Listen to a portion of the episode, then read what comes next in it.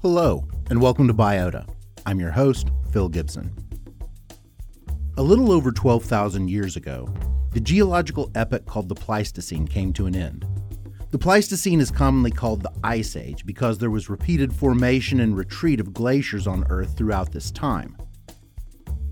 When these massive glaciers formed, the oceans were lower, and there were land connections between Asia and North America, and between North America and South America. Plants, animals, and other living things use these connections to move from one area to another. The Pleistocene was after non avian dinosaurs had gone extinct. Big mammals, collectively called megafauna, dominated ecosystems and landscapes.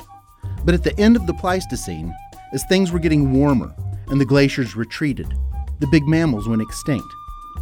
During the Pleistocene, a new group of primates originated in Africa and by the end of the Pleistocene, descendants of this lineage had spread across Earth. Eventually, crossing by land and by sea, they colonized North and South America. And when they arrived there, they hunted. In this episode, we will investigate the mass extinction of the mammalian megafauna in North America that occurred at the end of the Pleistocene.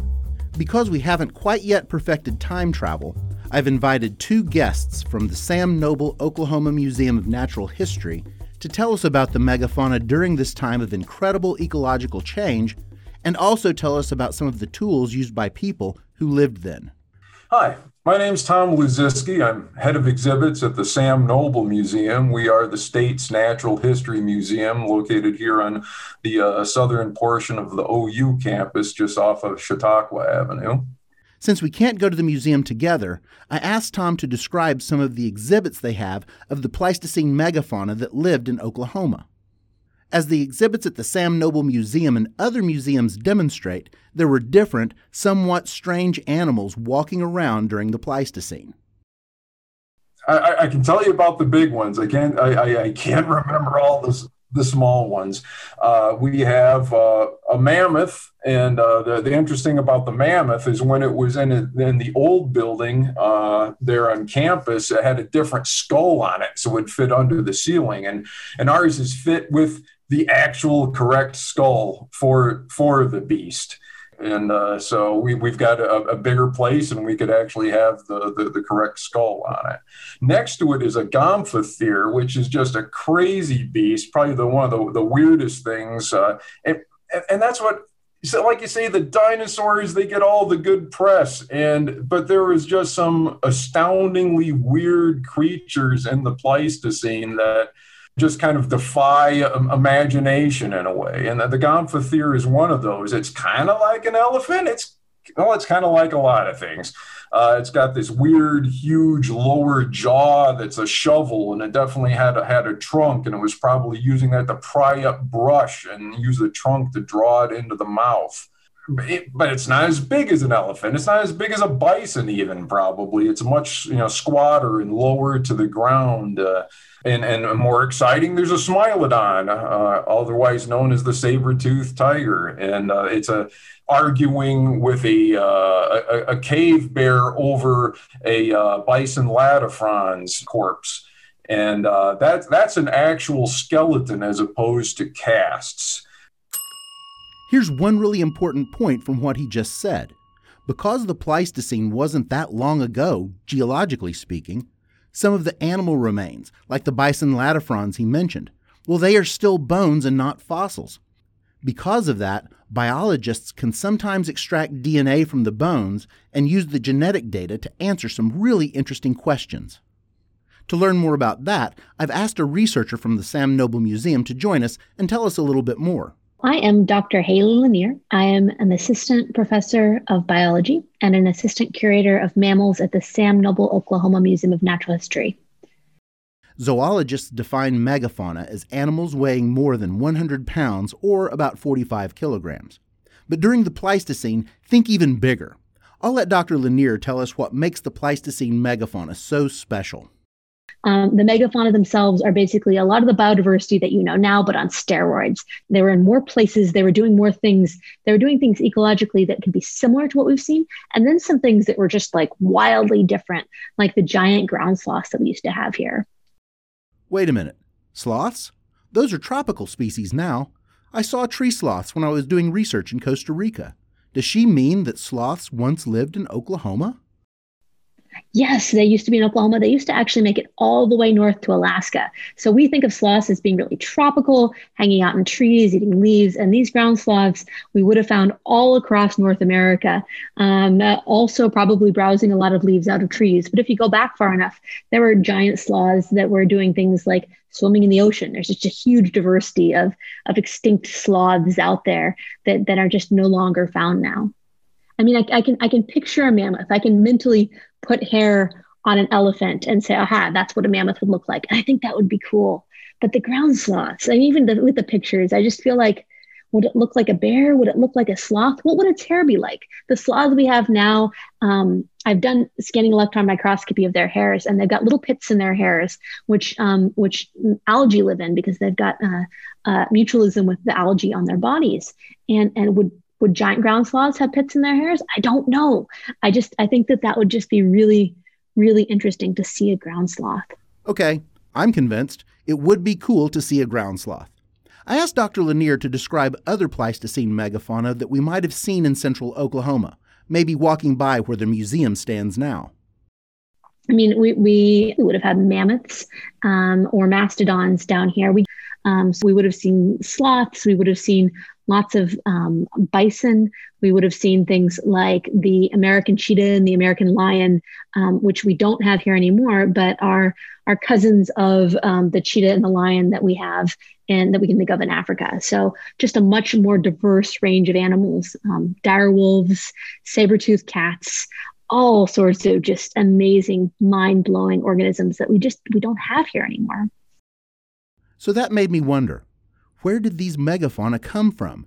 Did they evolve here or did they migrate from somewhere else?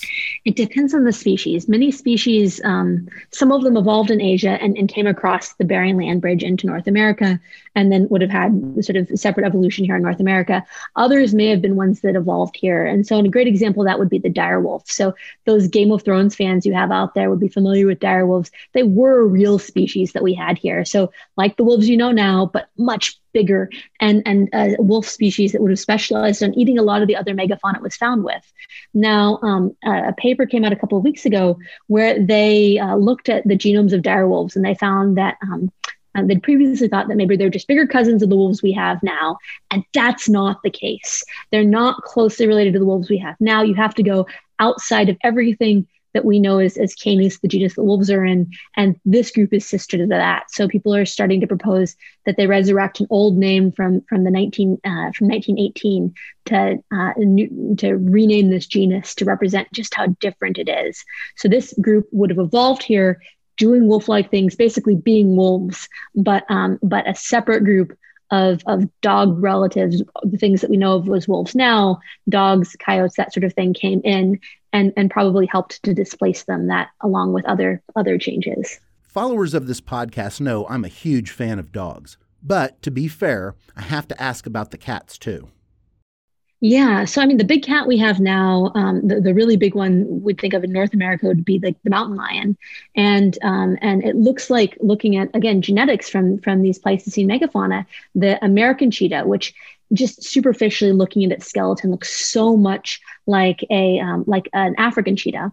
Um, this uh, this American cheetah looks like it's actually a cousin of the mountain lion, and not at all closely related with the uh, with the the cheetah that we have and, and know from Africa. So this is a species that would have um, that would have converged on the same morphology. So fast running, not a lot of, um, uh, not quite as much pouncing, mostly running down its prey. And we see, uh, and, and, and in this case, we think its prey was partly things like pronghorn antelope, which we know now are much, much faster than every other predator that they have out there. So the fact that we see sm- fast pronghorn antelope is, is probably partly a result of this American cheetah that would have been preying on them back in the Pleistocene. We lost the cheetah, we kept the antelope. Let's summarize there were some major differences between the big mammals alive then and the ones we see now. But also, there were some similarities. Scientists used data from bones and DNA and other sources to understand how the species alive then are related to species alive now. Scientists can combine that information with what we know from studying species that are alive right now to understand the different roles these extinct species played in their ecosystems. So, in Oklahoma, there would have been some amazing creatures that are similar to, but still unlike anything we would see today. This leads to my next question for Dr. Lanier. Where do scientists think the megafauna went? So, uh, most of the other North American megafauna, um, it's anywhere from 33 to 38 genera of megafauna, um, are, have all died out. And, uh, and this question of where they all went has been just hotly debated for many years. So I think there may not be just one answer, right? And people people have done some really sophisticated modeling on this because if it's if it's over if it's overkill, right? You would find um, a lot of the bones of those species associated with kill sites, and we see that for some species. You would find that um, uh, that those species began to decline at the point where humans begin to show up. We've got strong evidence of humans. Without a lot of humans there, you wouldn't expect a, a strong decline. And when we fit those models, um, we scientists, not we, me necessarily, uh, what we find is that um, that for some species, that overkill hypothesis fits really well. So for mammoths and mastodons, overkill fits quite well.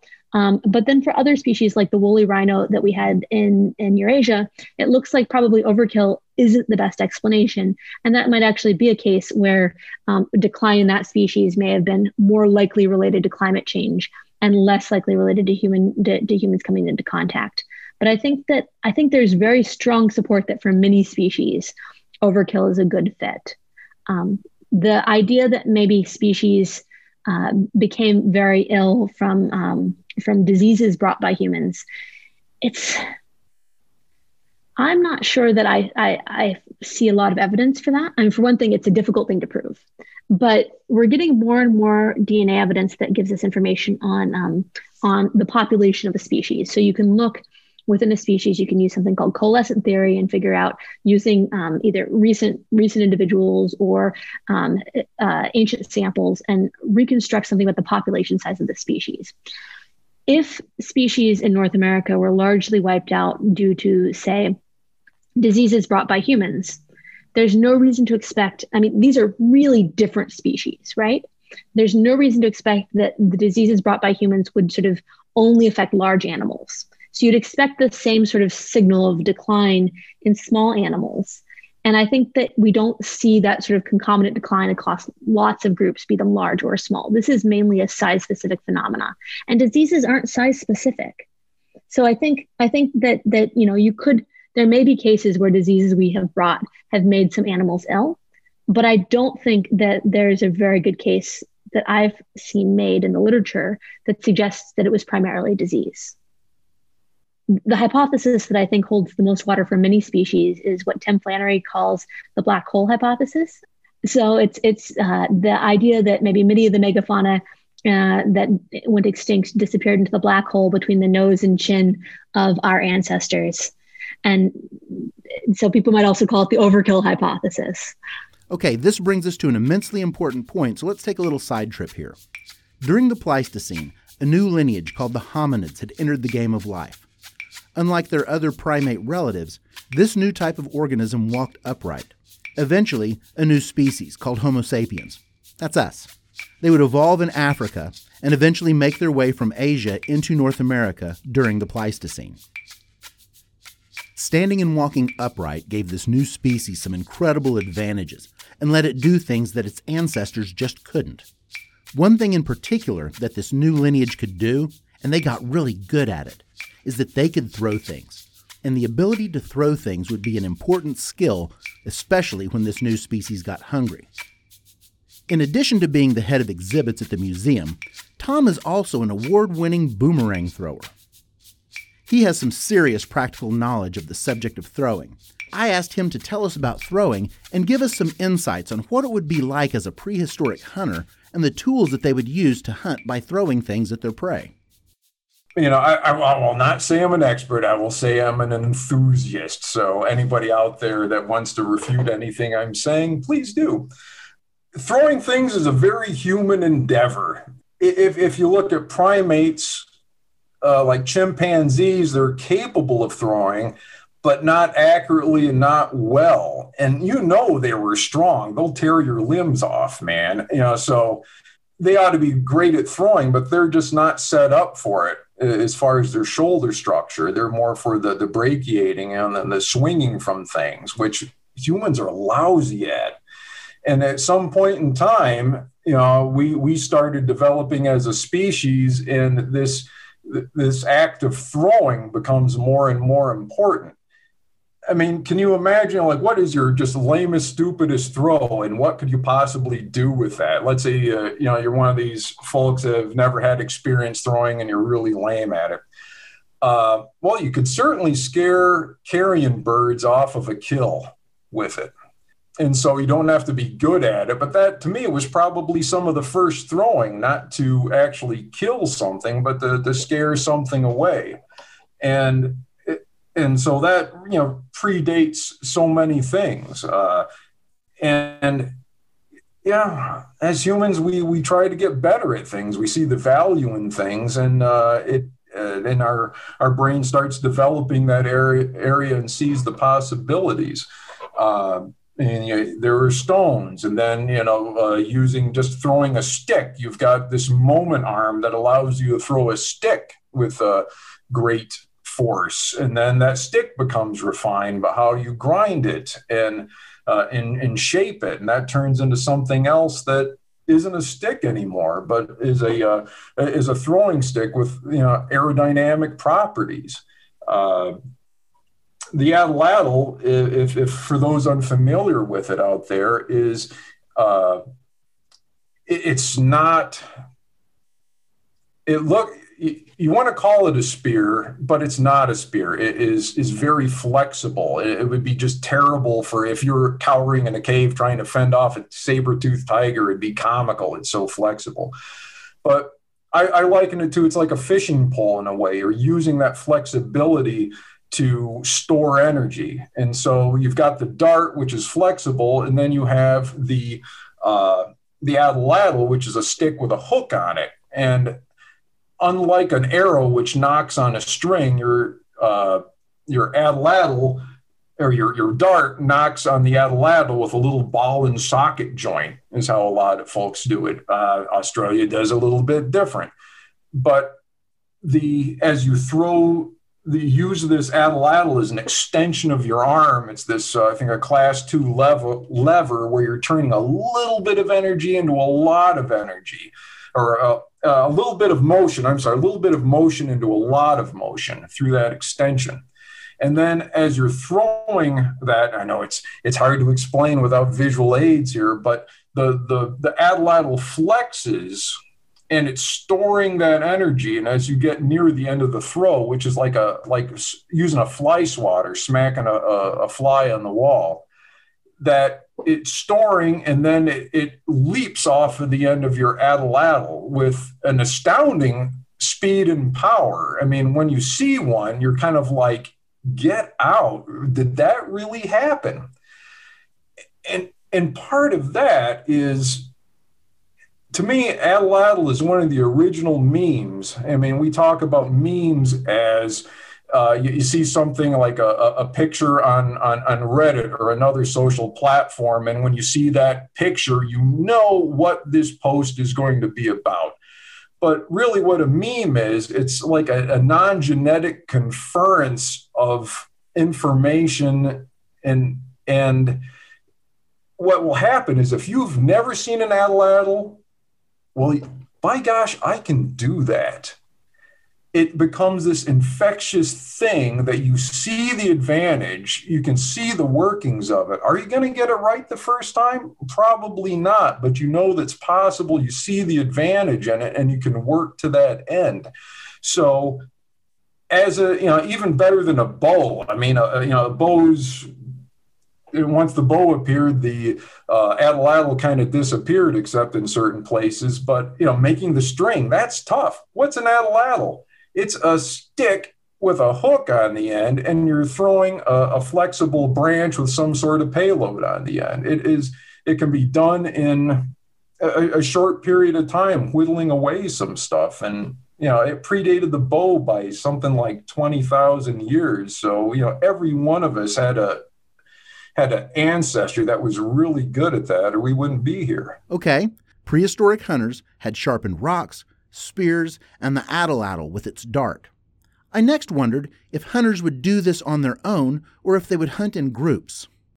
Well, uh, most definitely a team effort, which is something else that humans are pretty good at. Uh, I mean, you, you, can certainly bring down game alone, uh, like a, a, deer, rabbits, uh, yeah, but a, a, bison bringing down alone with an atlatl, that would be a, a real trick, I think. Uh, you know, in the case of the Calf Creek skull, maybe that did happen, but it was also a juvenile. You know, if you've ever been close to a bison, even, I don't. Yeah, I, I, I think anybody would be hard pressed to think that they could kill that on their own without an extremely lucky shot. So, I imagine that, you know, in, in being in that situation and being with a bunch of people throwing an atlatl at the same time. I mean, we'll, we'll go to, uh, uh, you know, competitions and meets where, you know, we'll set up a great big target and you'll have, you know, 30 people throwing at a single target. And when that happens, yeah, you realize you could get a lot done. So it's uh, very much a, a, a social thing in, in that aspect. And, uh, and yeah, it's a you know one of the things we do, I guess. The Calf Creek skull that Tom mentioned is interesting because it shows the power of the weapons that Paleo American hunters had at their disposal. It also highlights how archaeologists use projectile points to identify different prehistoric peoples. I always call it the Calf Creek skull. It's got another name I could never remember, but the, the Calf Creek is the style of point that's in the skull. And this was uh, pulled out of a riverbank by a ranger, I think. And it was a a bison, an old bison. It is a juvenile. Uh, I, I, believe it, we might have to go back and I, I can't remember it's latifrons or antiquus, but uh, it was a juvenile skull pulled out of a, a bank. It was an, an, an extinct animal, you know, and uh, there was this fragment of a uh, of a, of a point in its uh, it, at the top of its skull, at the base of uh, one of its horns, and it was even though it was broken off, is identifiable as from the Calf Creek culture. And if you've seen a Calf Creek point, it is a large point, a large, uh, I want to say it's like a Valentine heart shaped point. It's got that sort of proportions to it. Now, if, if you're familiar with you know, making flint tools, uh, you you always make a biface. You're making something with two sides to it, and that's because of how the stone fractures, and that's what the material asks of you. You know, you can't make the material do what it doesn't want to do. And so, regardless of the, the type of tool you're making, it always winds up a biface. And so, these Calf Creek points, when they were found, it was pretty easy to assume that these were perhaps hunting knives. They might have been hafted on a little piece of antler and used for uh, uh, for skinning or uh, flaying. And when this was found in the skull, and then with uh, and it was confirmed with CT scans and the like, yes, there was a, a a Calf Creek skull buried deep in this. It answered a few questions. It, it was a projectile point. And as a projectile point that large, it was surmised that about the only way that you could get that into the skull so deep was not just hafted on a, a shaft, but put there on a, a, device called the dart using a tool called an atlatl or atlatl. And uh, so just this one find changed the perception of this particular object so it's, it's, it's a remarkable find, really. Let's summarize key points one more time. Archaeologists found a skull of an extinct bison species with a broken stone projectile point broken off inside of it. CT scans showed that it was a point characteristic of the Calf Creek culture. The projectile point was embedded at the base of the horns, a place where the bison skull is exceptionally thick. The only way it could have gotten there was with a weapon such as the atlatl. This shows how a little bit of additional information can give some valuable insights on how people lived in the past. So I had to ask, what does he think about humans and whether they killed off the megafauna? It's possible. Uh, stuff I've been reading recently uh, links it more to climate change, I think, but uh, it it uh, you know human beings are remarkable things, but I don't know that we're that remarkable in the scheme of things. Uh, I'm going to say no. So clearly, there's some different opinions out there. But where do I stand on this megafauna mass extinction topic? I think it was probably a combination of several things. Remember, we were coming out of an ice age, so the changing climate would surely affect these large mammal species. Ecosystems would become warmer and drier. Growing seasons would change. Climatic patterns would shift. Change on that scale would undoubtedly have consequences for big animals. But there is also no denying that humans must have had an impact. Big things like megafauna typically reproduce slowly, and they usually don't have too many offspring at any one time.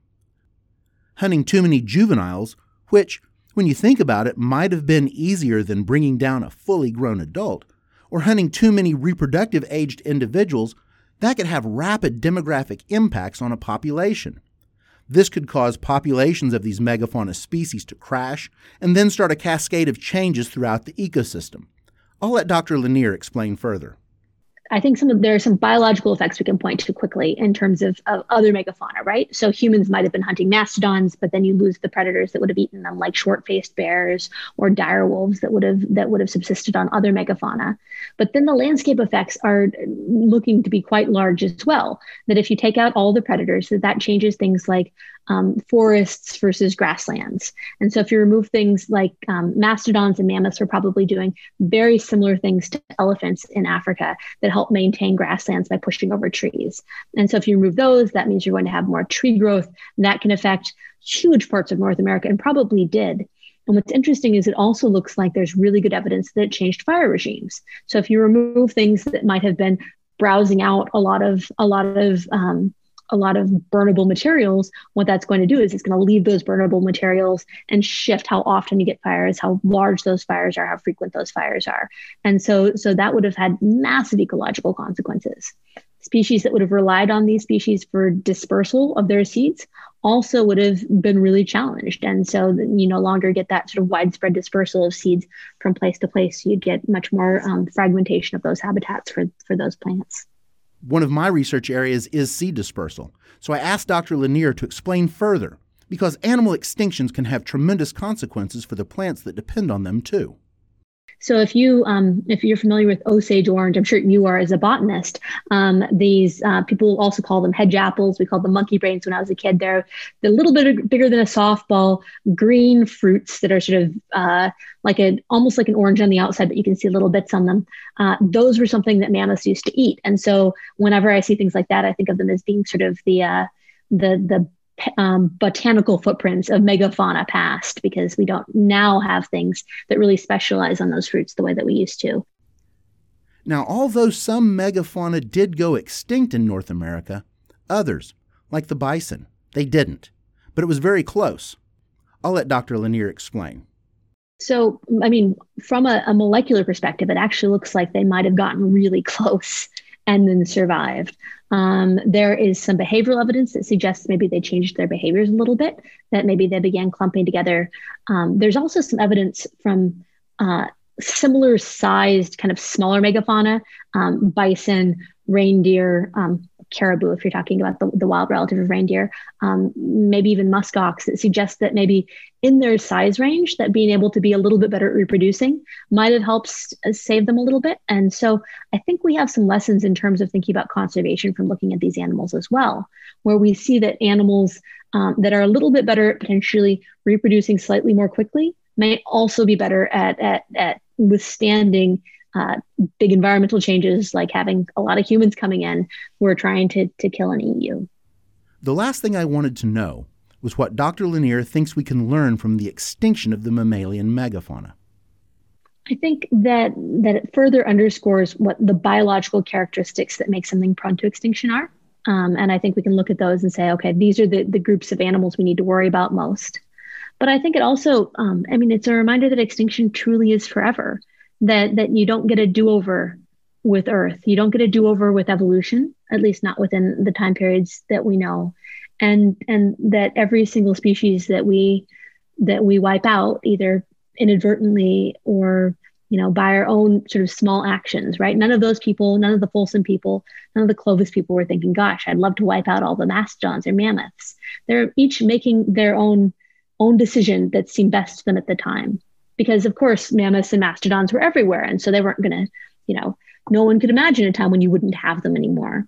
But but you know, but each of those individual actions added up to one big collective extinction in the same way that each of our individual actions can lead up to one big collective extinction event and and by knowing that by being by understanding that history we're potentially able to avoid repeating it i couldn't agree with her more so this brings us to the end of this episode of biota hopefully this has given you some perspective on what it was like when these massive animals walked the earth I also hope that this has helped you better understand some things about the people that lived then, too.